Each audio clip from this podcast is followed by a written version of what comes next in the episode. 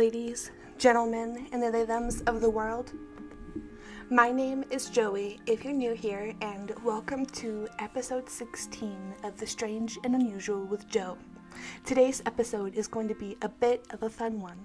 It's all about the history of vampires.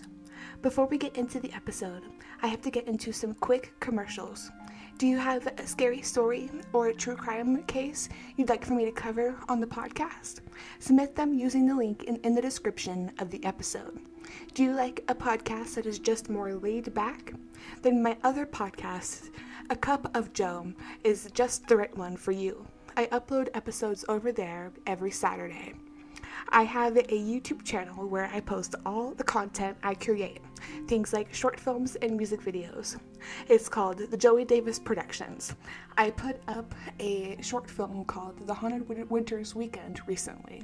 You should go check it out. It's it's pretty cool. I enjoy it. All right, let's get into the episode. First, I will define what a vampire is. Then, I will talk about its history who was the first vampire, etc. Finally, I will tell you the difference between the, the, I mean, sorry. Finally, I will talk to you about the, the different famous vampires over the years. Okay, let's start with the definition of the vampires. According to History.com, there are almost as many different characteristics of vampires as there are vampire legends. But the main characteristic of vampires, or vampires, is it's spelled different, is they drink human blood. They typically drink their victims' blood using their sharp fangs, killing them and turning them into vampires. In general, vampires hunt at night since sunlight weakens their powers. Some may have the ability to morph into a bat or a wolf. Vampires have similar have super strength and often have a hypnotic sensual effect on their victims. They can't see their image in a mirror and cast no shadows. Okay, let's get into the history of them. According to history.com, it's thought Bram Stoker named Count Dracula after Vlad Dracul, known as Vlad the Impaler. Vlad Dracul was born in Transylvania, Romania. He ruled Wallachia, yeah, Wallach, Wallachia, some, I can't, I can't pronounce that, I apologize.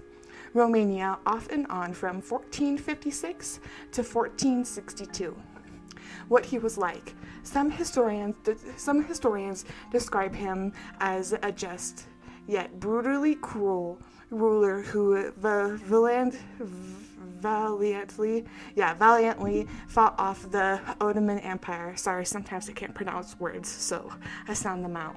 But yeah, I um, thank you guys for being uh, patient with me. Um, I I love having a bit of an audience here, and I think I have a little bit of an audience here, so it's nice. Anyways, let's get back into the case. I I digress. Um, he earned his nickname because his favorite way to kill his enemies was to impale them on a, on a wooden stake. Apparently, he also enjoyed dining next to his dying, dying victims and dipping his bread in their, in their blood. It is unknown if this is true, but that is disgusting if it is. The vampire superstition started in the Middle Ages. Mercy Brown battles Dracula as the most notorious vampire. She has one uh, one upside. She has one upside to her that Dracula doesn't. She was a real person. She was around 19 years old in 1892 when this whole thing happened. That was the year she actually died from tuberculosis. When they opened Mary's casket, to, check it, to check on it, because of a worried neighbor, they found blood on her mouth and heart, which was evidence back then of vampirism. In 1987, that was when Bram Stoker's Dracula was published. In 1922, the famous Nosferatu was released in Germany. Oh, I love this movie. It's so beautiful. I know it's old, but it's a classic. So if you love stuff like this, you should absolutely check it out. Okay, in 1931, Dracula starring Bela Lugosi was released. After this, so much more versions of vampires were put out into the world throughout the years. Things like Twilight in 2006, which I'm watching the second one right now. Um, True Blood, uh, the HBO series in 2008, and The Vampire Diaries in 2009 shows and movies like that, and Blade, Underworld, other movies like that. Although the, the science of seeing if vampires are real actually has been brushed over, people who claim they're vampires really actually do exist. They look like normal people that drink small amounts of blood to keep themselves healthy. This can be found on the internet. They they can be found all over the internet. If you look them up, I actually found some. If you look them up, there's like documentaries and shit about different people that claim they're vampires. It's crazy. It's called vampire vampirism. This became popular when when the book Dracula became uh, a thing um, which makes sense, but it's kind of also creepy. Alrighty, let's get into the, some of the most iconic vampires. Okay, the first category, there's two categories. The first category is real, and the second category is fake. Okay, the first real um, claimed vampire was Vlad the Impaler. Uh, he lived from 1428 to 1477. Then there was Elizabeth Bathory. Uh, she lived from 1560 to 1614. She bathed in her servants of 600 girls' blood. Yeah, you heard that right. 600 servants she bathed in their blood, which is insane. The next one is Peter Kürten. He lived from 1883 till 1931. He committed a series of murders in the 20s and drank the blood of his victims. There are a ton more, but these are just the most infamous ones I found.